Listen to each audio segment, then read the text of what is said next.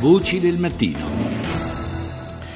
Saluto il professor Stefano Fantoni, che è presidente della Fondazione Internazionale di Trieste per il Progresso e la Libertà delle Scienze. Buongiorno, professore.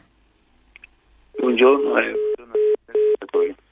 Sì, eh, c'era, c'era, un telefono che disturbava in sottofondo. Ecco, eh, grazie di essere con noi per parlare eh, della candidatura eh, di Trieste a Capitale Europea della Scienza per il 2020. Eh, siete stati ieri a Strasburgo a presentare il dossier della candidatura della città italiana per questo prestigioso ruolo.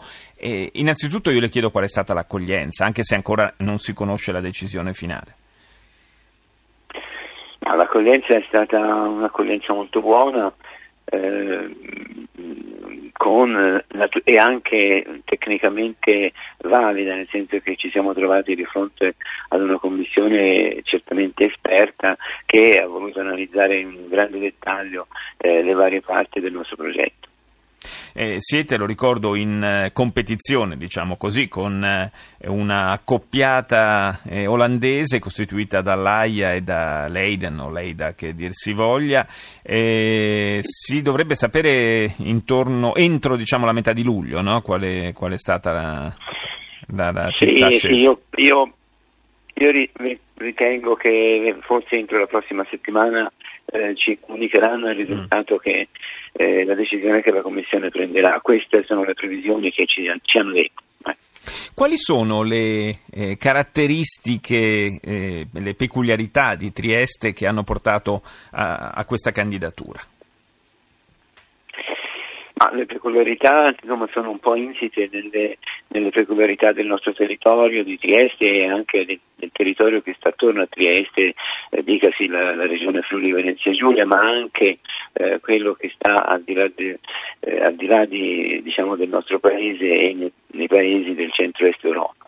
Eh, che è una alta densità scientifica, eh, eh, un grande sviluppo culturale, quindi insomma diciamo, tutte caratteristiche che rientrano nel pedigree eh, di, di, queste nomine di città europee della scienza che sono avvenute negli anni precedenti. Eh, c'è, una, c'è, una, serie di, di istituti, di istituzioni scientifiche importanti che hanno sede a Trieste.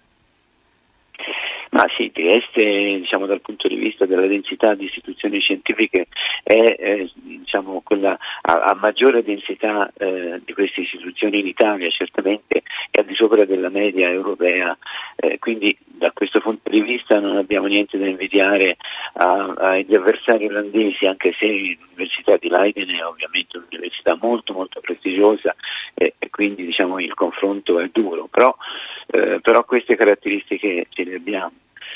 Eh, in, eh, in, più io direi e mi auguro che sia, che sia interpretato sì. così, il nostro progetto vuole, eh, vuole coprire ed estendere diciamo, eh, l'attività, di, l'attività di ESOF e quindi di, di questa associazione che, eh, che, che, si occupa di queste nomine nel, nel, nell'ambito del, del, del, del, nord-est, quindi del Triveneto, dal punto, da, nella parte italiana e nell'area dei paesi centro-est Europa, quindi eh, che, eh, che, si sono tutti affiancati in maniera sorprendentemente, eh, sorprendentemente attiva diciamo, in, eh, in, in, in, questo progetto. Eh, infatti siamo... questo, questo, è un aspetto che potrebbe anche essere decisivo, proprio il sostegno di eh, diversi paesi dell'area sia balcanica sia est europea alla candidatura di Trieste. Io faccio naturalmente l'in bocca al lupo e speriamo di avere presto,